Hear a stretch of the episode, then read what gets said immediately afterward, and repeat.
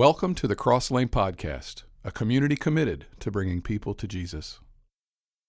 Last week we returned to our series in, in the 23rd Psalm, and we, we go back there again today. We've got today and then next week, and then I start a new series I'm really looking forward to as well. Uh, I'll tell you a little bit more about that one next week. But today we're talking about God's antidote for hurt in, in, our, in our life because we live in an imperfect world. And uh, in this imperfect world, you are going to be hurt in life. I hate to be the bearer of bad news to you today, but that's just the facts. You're going to be hurt. You're going to be hurt by accident. You're going to be hurt by illness. Uh, but some of the deepest wounds that you will encounter in life will be the hurts that are inflicted on you by other people. Uh, relationships are usually the greatest source of stress in our life. They are also the greatest source of blessing and joy in our life. But, but people do hurt us. And sometimes it's intentional and sometimes it's accidental.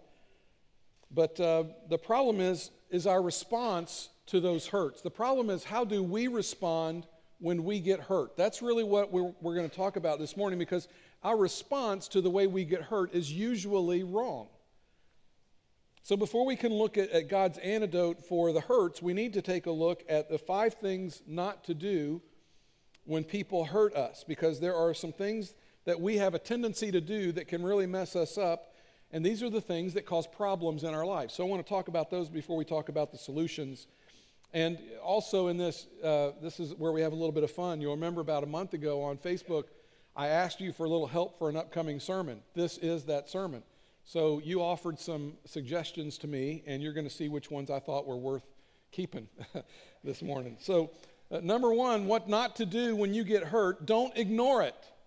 Don't ignore it. This is the Clint Eastwood approach to hurt, right? Don't suffer in silence, bite the bullet, be a macho man and pretend that it doesn't exist and hope it goes away. Don't do that. We often do this. We cope with our hurt by just pretending that it doesn't exist. And we can do that in several ways. Number one, we do that with denial. We just, we just, well, I don't have a problem. What problem? I don't have any problem. You know, I, don't, I don't have any problem. People hurt us and we say things like that. Didn't hurt. You know, you're, you're walking or carrying yourself around, you know, can barely walk, and it's like, no, I'm not hurt. I'm fine. No, dude, you're, you're messed up. Admit it. Okay? Don't deny it. We do it by minimizing. We might acknowledge that we've been hurt, but then we say it's not really a big deal. I mean, inside you're dying, but you can't acknowledge that and you won't tell anybody, so we minimize it. And the primary way we do it, we, proca- we procrastinate. We procrastinate doing anything about it. And I'm a master procrastinator. I don't know about you, but one of my philosophies in life is why do today what you can postpone till tomorrow. You know, that's, uh, it sounds like a good idea, but you know, when you really start to think about it, it's not a good idea. We say things like, one of these days I'll go to the dentist. Well, you keep putting that off and let me know how that works out for you. One of these days I'll have that surgery. One of these days I'll, we'll go to marriage counseling. We know we need marriage counseling, but you know, we'll just, we'll just put that off. No, if you keep putting that off, it's just the problem's going to get worse. And so we put it off and we put it off and, we postpone the unpleasant. It's just what we do. We, we don't like to face it. I mean, let's just be honest. Nobody wants to charge headlong into something that's going to be really unpleasant. Here's the problem ignoring the hurt never heals it. Ignoring the hurt never heals it. The hurt that you're trying to ignore right now will not get any better unless you address it. People say time heals all wounds. I don't know about that. You ever sat in a doctor's office? Sometimes putting it off can just make it worse. It doesn't get better, it just makes it worse. If you're sick, if there's something wrong, waiting does not help. It makes it worse. Psalm 39 says this I kept completely silent, but it did no good. And I hurt even worse. My heart grew hot within me. While I meditated, the fire burned. Procrastination turns minor problems into major ones. It just gets worse, and we fester and our wounds get infected, and the problem begins to spread if we don't deal with things immediately. So don't ignore it. Second thing is don't run from it. This is also known as the Barney Fife approach. Don't run from it. Retreat.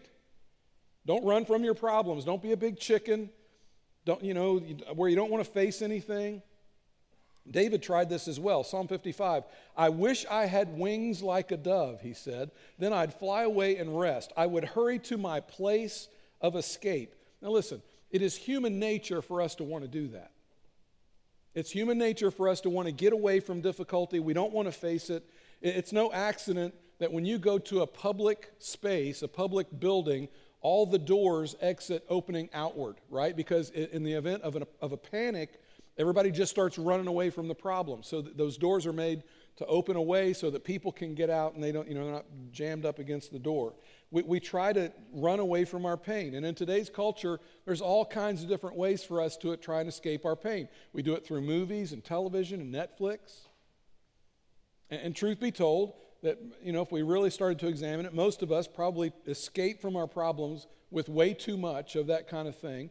Some people use alcohol or they abuse drugs, and, and again, shouldn't do that. Shopping.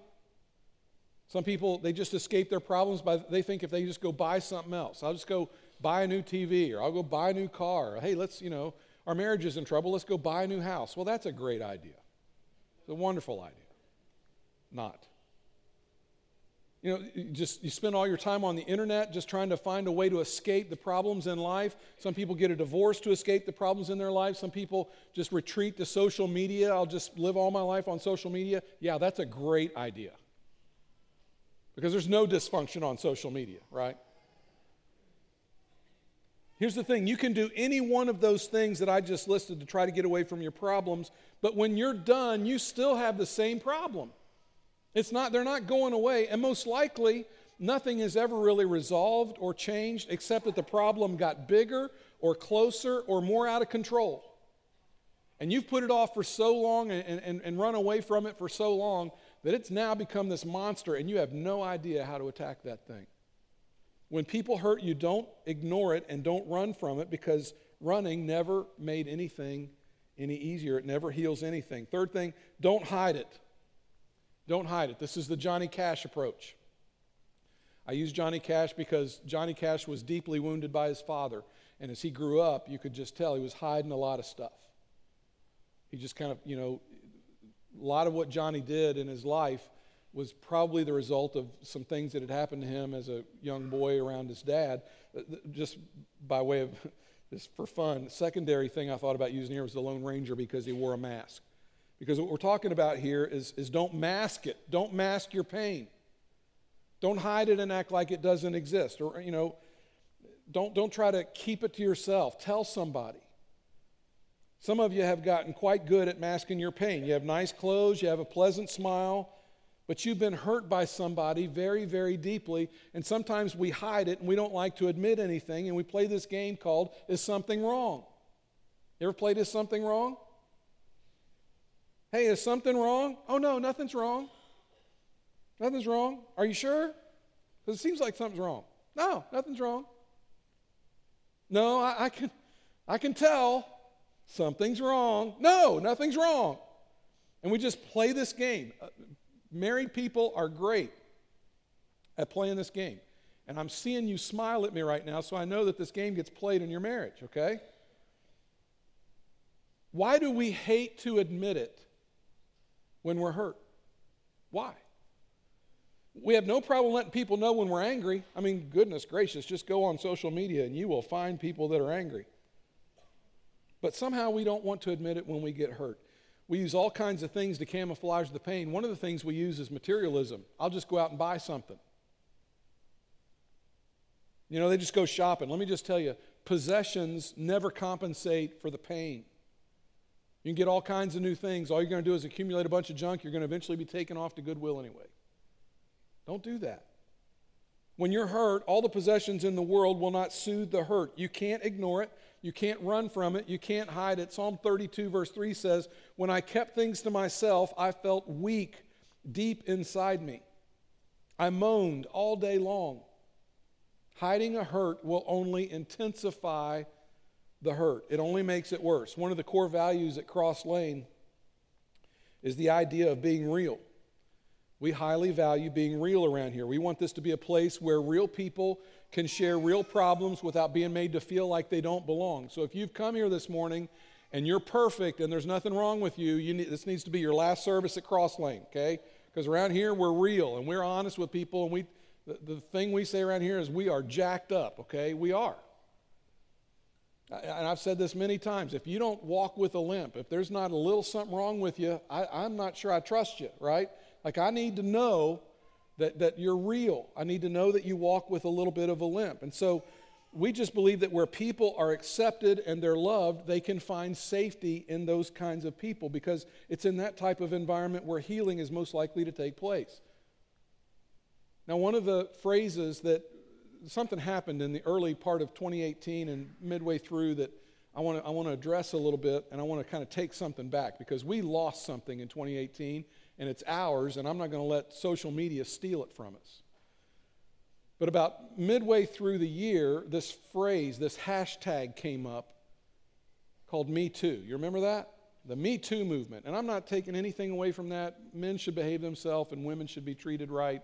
I'm not saying anything against the, the movement or anything like that, okay? I get that. But we used to use that phrase around here. That was our phrase because the, the idea behind that, we had t shirts made. We had cross lane t shirts, cross lane on the back, me too on the front. And people would say, What's that all about? Well, that's our church. Because if you come to our church and you say you've got problems, I can look at you and say, Me too. Me too. We, we, all, we all have issues. And so we just believe at Cross Lane that, that when someone is, is hiding something and, and you know, they, they don't want to let it be seen, we think that's not good. We think it's better to just be honest and say, you know what, I struggle too. I, hey, you, you've been through that. I've been through that. Let's talk about, let me tell you how I got through that. Let me tell you how the Lord helped me overcome that. And so we're taking that back. I had a friend of mine that, you know, I gave him a, a Cross Lane Me Too t shirt. He sent me a picture of it and he said, I can't wear this anymore. I said, I understand. I, I get it. I understand why you can't wear that. But that's ours. And so, daggone it, we're taking it back. So, me too, right? Um, have you ever noticed that when you find somebody that struggles with the same thing you do, that it just kind of makes you feel better? Suddenly, you don't feel like such a freak show. Wasn't it a relief when you found out that that couple that you thought was perfect, when you found out they were going to marriage counseling? Wasn't that a relief? I mean, not that we wish that on anybody, but here's the thing. See, I, just be real. Just be real. I, I love it when I do pre marriage counseling. I talk to these young couples, you know, and I'll look at them and I'll say, Now, do you guys fight with each other? And I think they think I'm expecting like the, the Christian Jesus answer to that, which is no, we never fight because they, will typically look at each other like two cows dying in a hailstorm. And they'll say, you know, they'll, they, they just, they kind of wilt and they say, oh no, we never fight with each other. And if you tell me that in pre-marriage counseling, I'm going to get all over you because I'm going to say, well, you, you have no business getting married because you don't know, you've yet to figure out how to work through a conflict. Because I can promise you, when you get married, there's going to be a conflict, okay? There's just going to be. There's just no way around it. You don't take two people with wills of their own, slap them together, call them a couple, and then they just go on happily for the rest of their life. No, there's going to be stuff.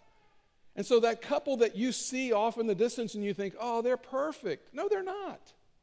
No, they're not. And when you see, when you find out that that beautiful, wonderful couple gets real with you and says, no, you know what? We struggle with some stuff. And, and truth be told, once in a while we go talk to somebody and they kind of help us figure out what some of our problems are and we work through it. It just makes you feel better to know that you're not on your own because if, you, if, if no one ever tells you that they struggle too and you think you're the only one, you feel like a freak show. And so if there's value in, in, in hearing those words, me too. Me too. Don't you feel better? Not that you want anybody's kids to go through a hard time, but don't you feel a little better when you see Mr. and Miss Perfect and their kids act up a little bit? Right? One of their 2.5 perfect kids starts acting up a little bit, and you're like, oh, great, it's great to see that I'm not the only one with kids that don't always behave. I'm not the only one with kids that don't always toe the line or do it exactly right. I mean, it's just kind of nice to see that they've got that, they're struggling with it too. And again, not that we're rooting for anybody to go through pain or have problems. No, that's not it. It's just, it's just knowing that we're all in this together it's helpful for us. We always feel better when we're in the presence of other people who have the same struggles as us, but we can't ever know that if we're not honest enough with each other to say, you know what, I struggle with that too. That's a problem for me too. How did you get over it? What are you doing to cope with it? Here's what I did. This is what the Lord taught me. This is what's helped me through this thing. James says it like this Therefore, confess your sins to each other and pray for each other so that you may be healed. Sharing your hurt is the starting point in the process of getting over it. And as long as you hold it in and as long as you hide it in your heart, you're never going to get better. Some of you are in here this morning and you're holding on to hurts that happened to you years ago and you haven't gotten over it and you're still hiding it.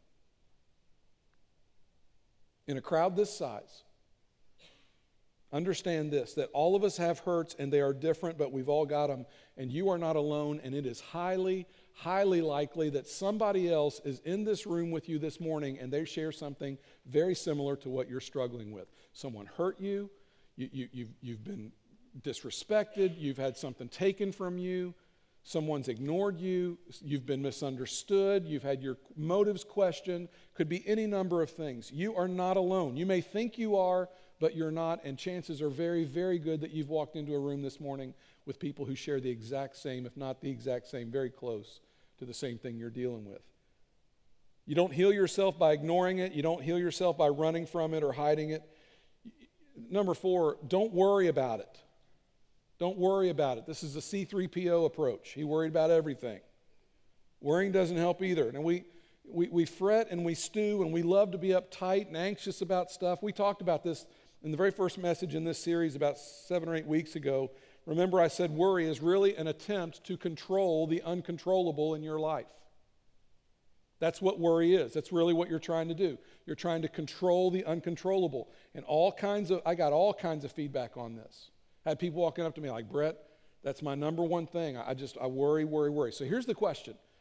After hearing the sermon, after having some time to think about it, having six, seven, eight weeks to work on it, are you any better off? Are you any better? Are you not? Are you worrying any less?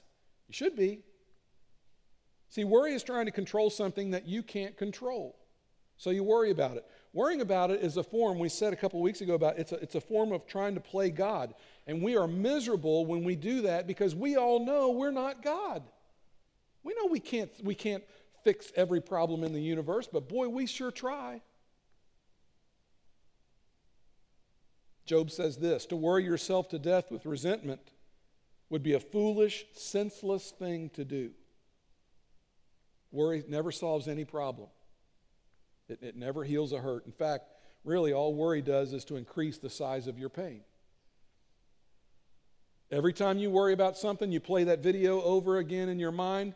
It gets bigger and bigger, and when you worry about, about a problem, it just magnifies the problem. You have one of two options this morning with whatever it is you're carrying. You can either magnify the problem and your God will be minimized, or you can magnify your God and your problem will be minimized, but you can't do both. You're making a choice. Which thing, you know, it's that, that whole deal about there's two dogs in you, which one are you feeding? The good one or the bad one? Are you going to magnify the Lord? Are you going to make him big? Are you going to make him the king? Or are you going to make, make the problem the king and, and look at your God and say, well, you're kind of wimpy and small and you can't help me? Every time you rehearse it, every time you remember and you play it over in your mind, you go back there and it hurts all the more. It's like picking a scab that won't heal, right? When I was a little boy, I had this little scab on my arm and I just, I, you know, I just got fascinated by it and it would scab over and I would pick at it and it would start bleeding. And I just thought that was like macho and cool. You know, when you're when you're 12, it like blood, awesome, that's great. But but it just that that wound had a hard time healing. I just kept picking at it. It would scab over and I'd pick it again. Well, that's what we do with our problems. Got to quit doing that. Number five, don't resent it. Don't resent it. This is the Darth Vader approach. He was a very resentful person. Resentment never helps, yet we still do it. When people hurt us, we become bitter, we get angry, we get cynical. We get all closed up and we become full of self pity. Job said, You are only hurting yourself with anger. Bitterness hurts you far more than any hurt you will ever receive.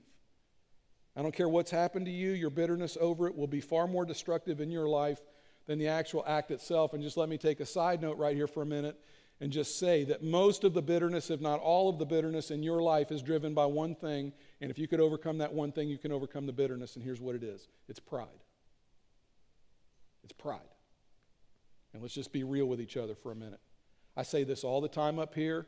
It's, you know, following Jesus is, is really, the idea of following Jesus is very simple. It's hard to do, but the idea is really simple. Just follow him and do what he does. Well, one of the things Jesus did is he emptied himself of all of his heavenly glory and he came to earth and he allowed himself to be crucified to a tree that he made. He subjected himself to a people that weren't nearly as smart as he is and don't know near what he knows, aren't nearly as wise as he is, and he submitted himself to them. He humbled himself. There was no pride in Jesus. So if you want to be like Jesus, empty yourself of pride. And as you empty yourself of pride, one of the things that will go away in your life is bitterness. It can't be there. You can't be bitter and be like Jesus. You can't be full of pride and be like Jesus. And if you've got a bitterness problem, if you've got a resentment issue, if you've got something that you're saying, Brett, I just can't get over it, pride is at the root of that problem. And as you cut down, take an axe and cut down that tree in your life, you're going to find that the bitterness goes away. But it only goes away as you begin to act like Jesus. Bitterness is a poison that will kill you, it eats you up from the inside out, and it perpetuates the hurt. Bitterness allows the past to control your present. And some of you in here this morning, this is your biggest issue, and you will not address it. Bitterness allows those who have hurt you in your past to continue to hurt you. We're resentful because we think by being resentful we can hurt the people who hurt us. But let me just let you in on a little secret resentment only hurts you. It doesn't hurt the person you're bitter at, it just eats you up from the inside out. You can be so upset in your mind and so resentful, and all it does is keep you preoccupied with your hurt, and you feel, you know, like you've just been slighted. And, and they, they, you know, whoever hurt you just goes on their merry way. They don't know you're upset. They don't know you're resentful. They don't know all this revenge you're thinking about. Resentment is a self defeating attitude that doesn't work. Job, you are only hurting yourself with anger. You have to let it go. Now, if none of these approaches works, and they don't, if, if ignoring it and running from it and hiding it and worrying about it and resenting it doesn't work, what do I do? Well, as I've said, we're in this series, and the series focuses on the 23rd Psalm. I, I just have learned a bunch. I, I mean, I, I've when I do funeral sermons, I talk about the 23rd Psalm all the time, but I've, in this series, I've learned a lot. And in this passage of Scripture, you read the first four verses, there's a, there's a shift that happens in verse 5 because up until this point, he's been talking about a field. He's been talking about shepherds in a field. Now, that kind of turns and he starts talking about a feast. And David uses the imagery of a banquet, and he gives us three symbols to illustrate three steps that we need to take in order to heal our hurt. I'm going to give you those, but first I want to read you the verse. It's verse 5. There's three things in this verse. I want you to pick these out, okay? You prepare a table before me in the presence of my enemies. You anoint my head with oil. My cup overflows. Now you hear that and you think, well, boy, Brett, that doesn't, you know, like rot my socks off, okay? I've heard that before. I mean, that's, that's the 23rd Psalm. I've heard that all my life. You, you prepare a table before me in the presence of my enemies. You anoint my head with oil. My cup overflows. This is my prediction for you this morning. You're going to leave here this morning and you're going to know things about this verse you didn't know coming in. This is a very deep and textured and layered and rich verse of Scripture. So, so get yourself ready because I'm going to teach you some things and this will help you to get over the hurt. Okay? You ready? Here we go. What do they mean? They're symbols that represent how you get healed from your hurt. Number one, you got to let Jesus settle the score. You got to let Jesus settle the score. Don't try to get even. Don't seek revenge. Don't retaliate against those who have hurt you. Instead, trust God to even the odds. Give it to God and say, God, I'm going to let you settle this score. It's not my job, it's above my pay grade. I'm Not going to do it. And you know what He'll do? He will prepare a table before you in the presence of your enemies. What does he mean by that? Sheep have many natural enemies wolves, coyotes, bears, snakes, ticks. Sheep are, are helpless and defenseless uh, animals. They, they really can't defend themselves. They don't have sharp teeth. They don't have claws. They, they, you know, they're not very fast runners. They can't kick. The only thing I've ever seen a sheep do to defend itself, there was a video I saw on social media one time. This guy, and it was clearly in a foreign country, he decided he was going to ride the sheep like a, like a horse. And so he gets on and he's riding it, and clearly it's, you know, it's, the sheep is not happy about it. And eventually the, the sheep, you know, he hops off the sheep and he turns his back and starts walking away to his friends and he's kind of making this thing like, you know, look at me, look what I did. Meanwhile, the sheep has turned around and is running full speed at his rear end. And he, he rams him in the rear and knocks him to the ground and runs off. That's about all sheep could do, you know. They're, they're pretty defenseless. They don't really have anything to help them fight back. So they, they can't really eat safely unless somebody protects them. The job of a good shepherd is to go and find what we would call a tableland.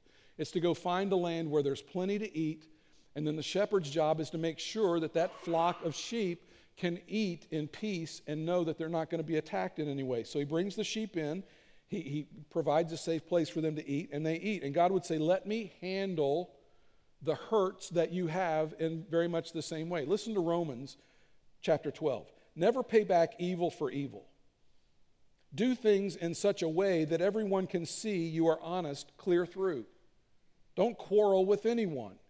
Be at peace with everyone just as much as possible. Dear friends, never avenge yourselves. Leave that to God, for He has said that He will repay those who deserve it. Now, listen to me. God knows the people that have hurt you in your life. He knows. He saw it. And He cares about you. And, oh, by the way, newsflash, He cares about them too. And He can settle the score. He knows exactly what needs to be done. He knows exactly what lessons that person needs to learn.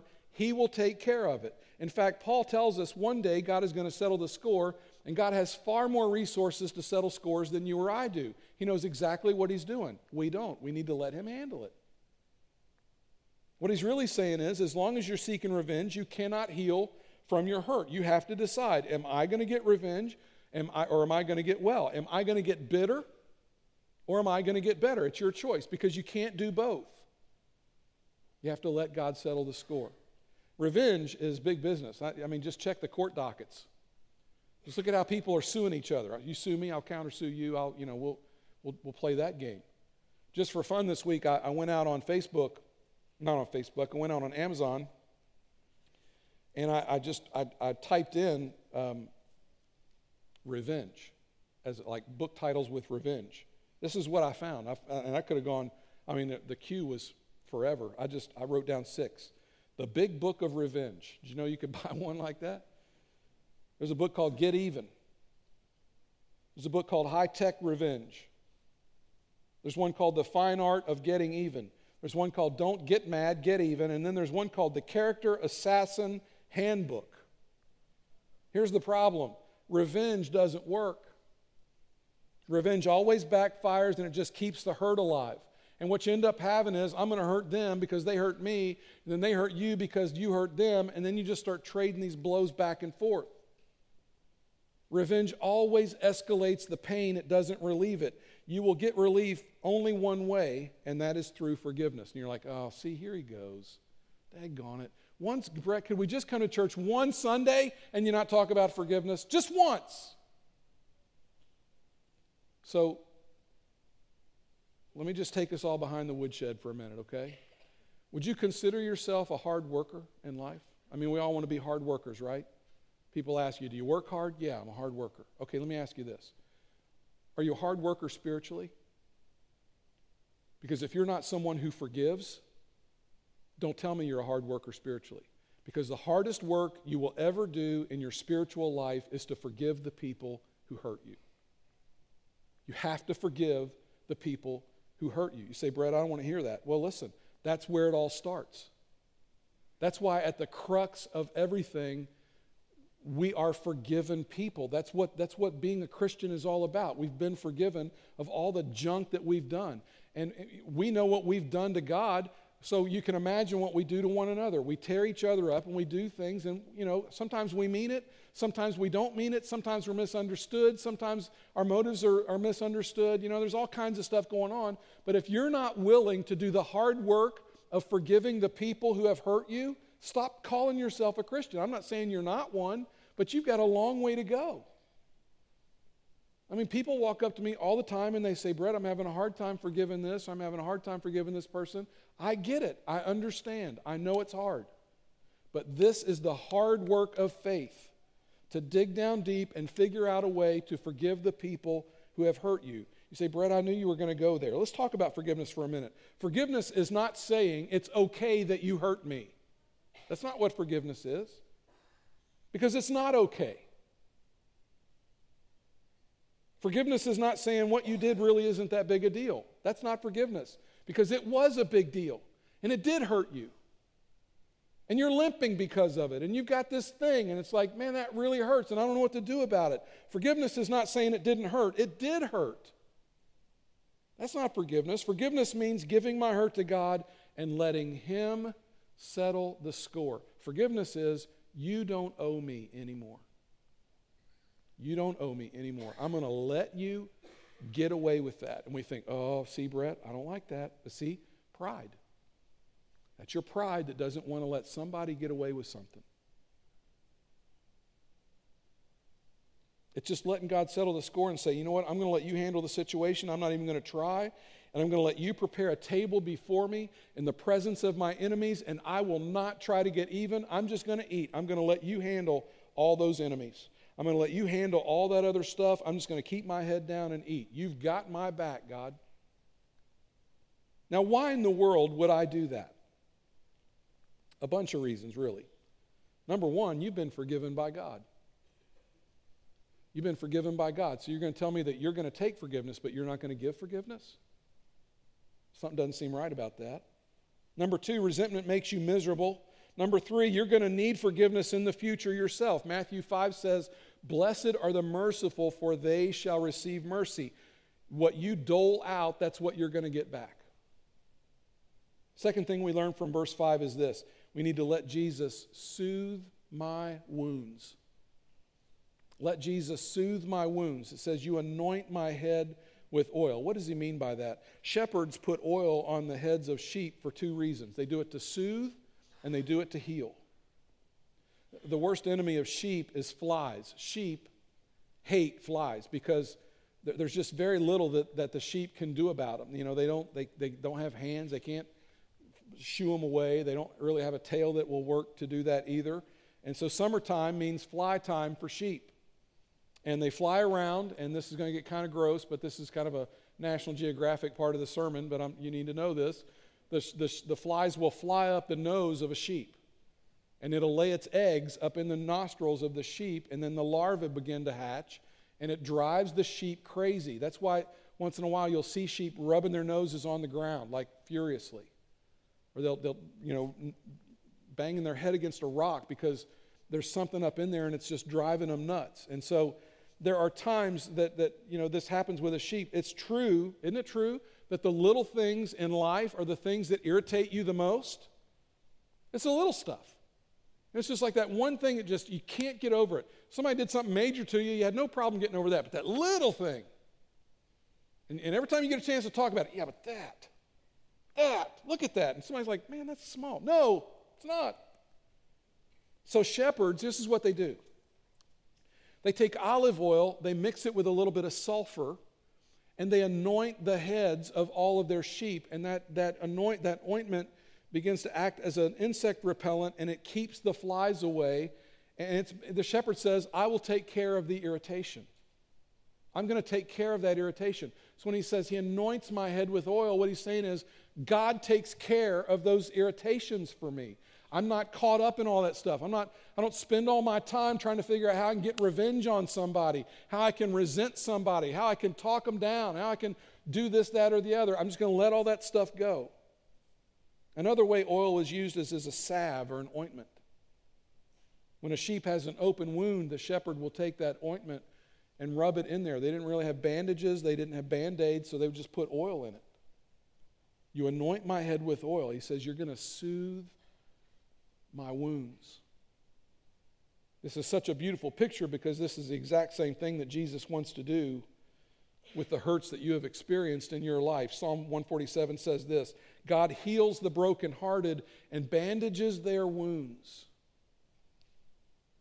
God says, Not only will I settle the score, I, if you come to me and let me have your hurts, I will not only take care of it, but I'll do the repair work necessary and help restore your soul. God can soothe your hurts. If you've come in here this morning and you're kind of beaten up and banged up, and maybe you know the church has messed you up or people have messed you up or whatever, you just need to come in here, run to God, and just give it to God.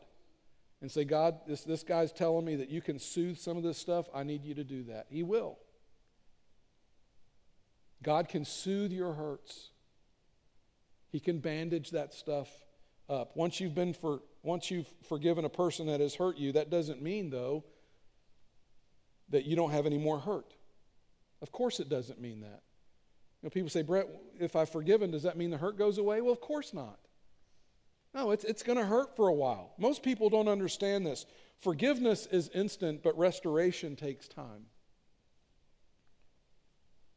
Forgiveness can be instant, but restoration may take, you know, hopefully in your marriage it's a, an hour or two and things get back to some semblance of normal. Sometimes that's not the case and it can go a little longer. You know, relationships, sometimes we, we get into stuff and, and it can be weeks or months before things really, you, you get past it or you get over it. Psalm 147 God heals the brokenhearted and bandages their wounds. When you get a small cut, you don't necessarily need a bandage. A lot of times it just bleeds a little bit. You can kind of wipe that blood away and it kind of, you know, clots up and, and things are fine. But the deeper the wound in your life, the worse it gets. I have not told a lot of you this, but um, the night of the candlelight, I, I decided I've been wanting to get pictures of the band in rehearsal with all the lights on.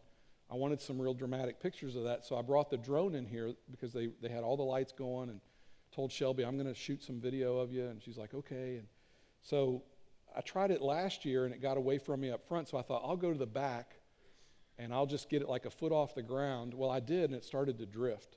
And I did what I know I shouldn't do, and that is to, I stuck my hand down there.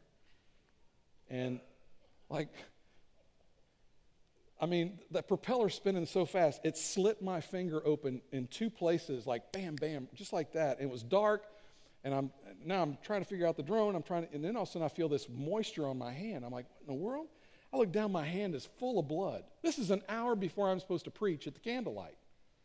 So, you know, some things you can just kind of wipe away and it goes away and it's all right. Some things you you got to dress it. You've got to take it in and bandage it up. So here I am, a half hour before I'm supposed to walk out in front of you. I'm wrapping my finger because I cut it with a drone for crying out loud. I mean, just the stupid things that happen in my life. Some things that happen in your life, the deeper things, divorce, the rejection of a parent or a child, theft, things even deeper than that that we won't talk about but that are definitely there, those things do not heal quickly. A deep wound has to be bandaged and dressed. A lot of Christians tend to think that once they've forgiven somebody and, and they, they're, they're going to immediately be well. You're not going to immediately be well. That doesn't mean you can't forgive somebody. You may carry some hurt for a while, but you can still forgive somebody. You may have to wear a bandage. You may have to be in a cast or be in a brace of some kind. But see, what we often do is we keep ripping the bandage off. Am I healed yet? Am I, am I okay? Am I healed yet? It just takes time. How does Jesus heal our hurts? I want to give you four things real quick. We're almost done. Four things fellowship, the support of a, of a local church. A bunch of you are here this morning. That's great. While I've got a bunch of you here at one time, let me just say stop not coming to church. You need to be here, okay? This is a support place for you. This is a place for you to come be with other people and to be encouraged and to be healed and to be with people who are like you and want the same things that you want. You need support. You need fellowship. You need to be around people that believe what you believe. Second thing is prayer. Take it to God.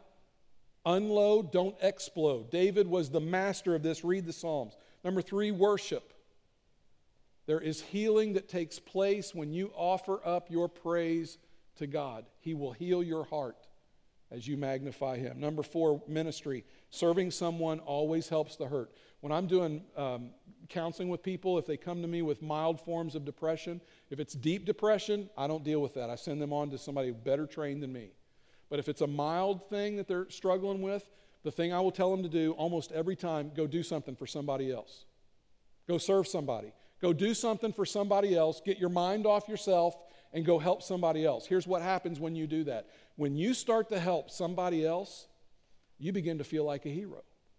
And when you feel like a hero, your mind is not on you anymore. It's on who else can I help? That feels really good. Who else can I help? And before you know it, that mild depression begins to lift because you're serving other people. Listen, God knows what He's doing. He made you, He knows what you need. And one of the things He calls you to is ministry. Now, Cross Lane is a hospital for hurting because we offer those four things fellowship, prayer, worship, and ministry. So, healing occurs in two stages. Let's say you broke your arm. Let's maybe you had a surgery. There's always two phases to that healing. The first is the be still stage.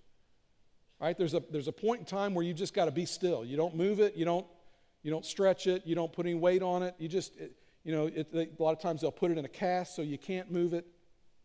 But eventually they take that cast off, and that's when you move into the second stage, which is the moving stage. They get you up immediately. They want you moving around. I go to the hospital to see you guys, and you've had surgery and stuff, and I walk in, and you're like, Yeah, they've already had me up today. And I'm like, Really? Yeah, because they don't mess around, do they? They get you up and they get you moving.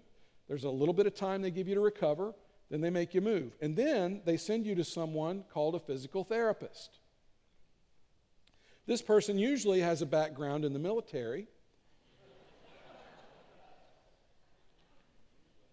And they're intent on doing you physical harm. They want to hurt you, but they're going to do it to help you, right? You, we don't like physical therapists because they make us move in ways that hurt. It hurts, it's uncomfortable. I don't like that. But the physical therapist's job is to make you do things that you wouldn't do on your own so that your body can begin to heal. Well, that's kind of what God is. He's kind of like a physical therapist. He's going to call you into things, He's going to do things and lead you into things that, that are uncomfortable for you, that, that you're like, ah, you know, that, that's, it's, it's, it feels weird.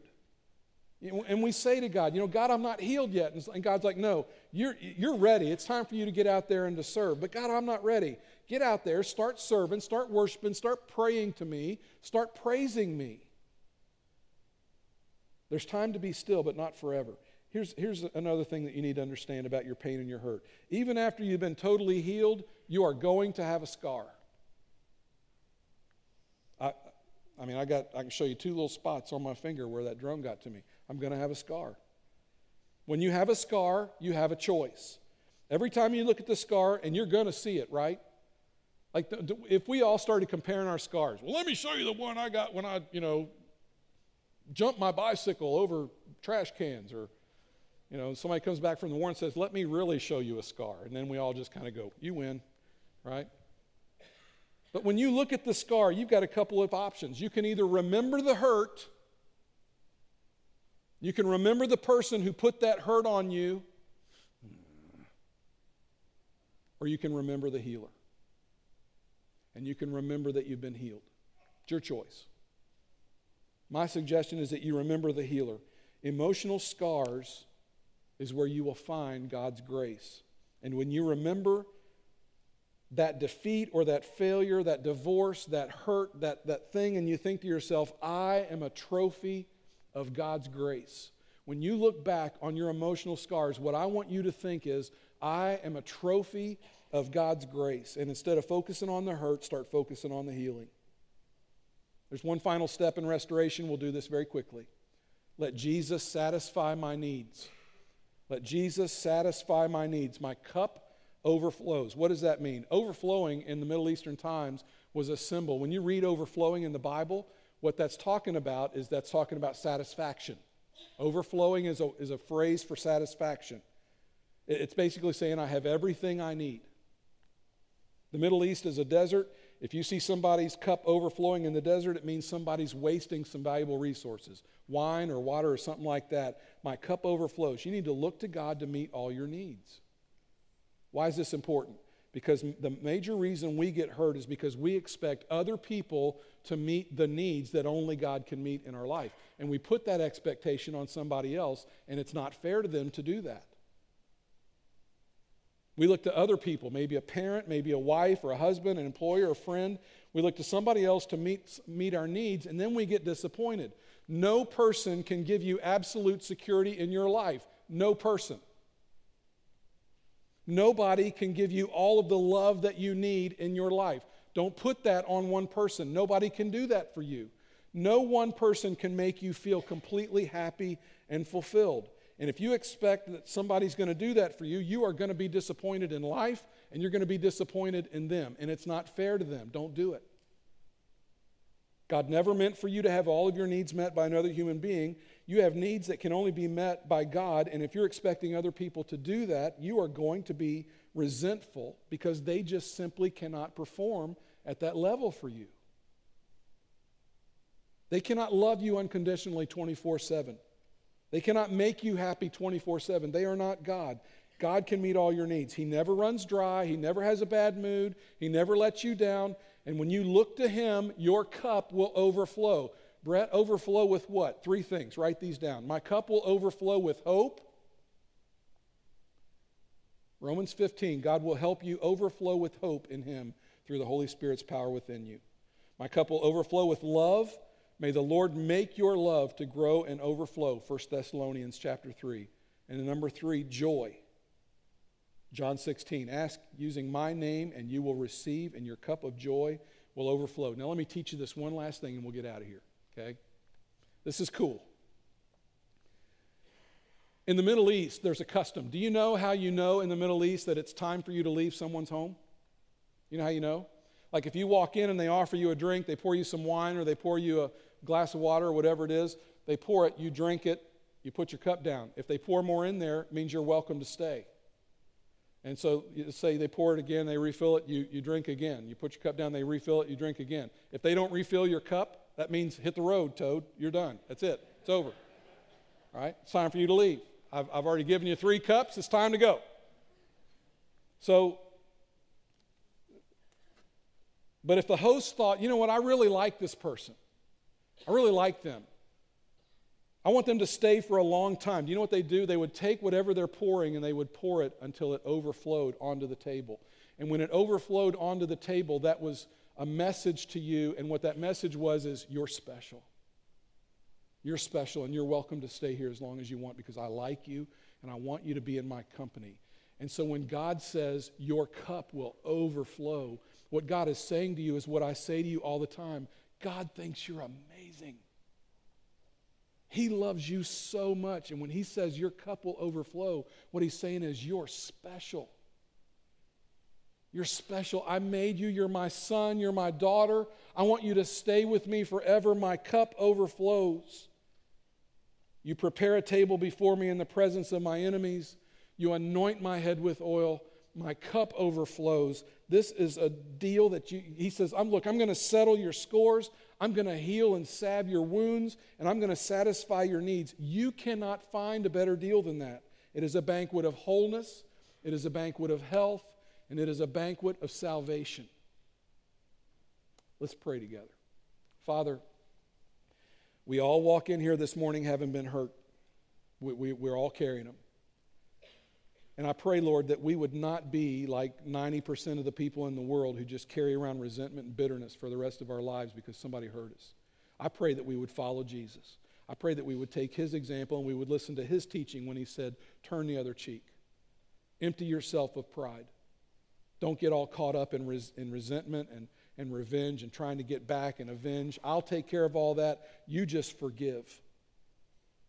And Father, the thing about forgiveness is it's so hard, such hard work. But Father, that does not excuse us from doing it. And I pray, Lord, that this morning we would begin to work on our resentment issues. I pray that we would see that as we, if we're ever going to get over the hurt, we're going to have to let go of some bitterness. We're going to have to find some forgiveness. We're going to have to let go of some things and revenge and resentment and retaliation. God, we just got to let go of that stuff. They do not owe us anymore. And we will live freer and richer and fuller lives in Jesus if we can get to that place. So, Father, we need your help, and we ask for it now. It's in Jesus' name we pray. Amen.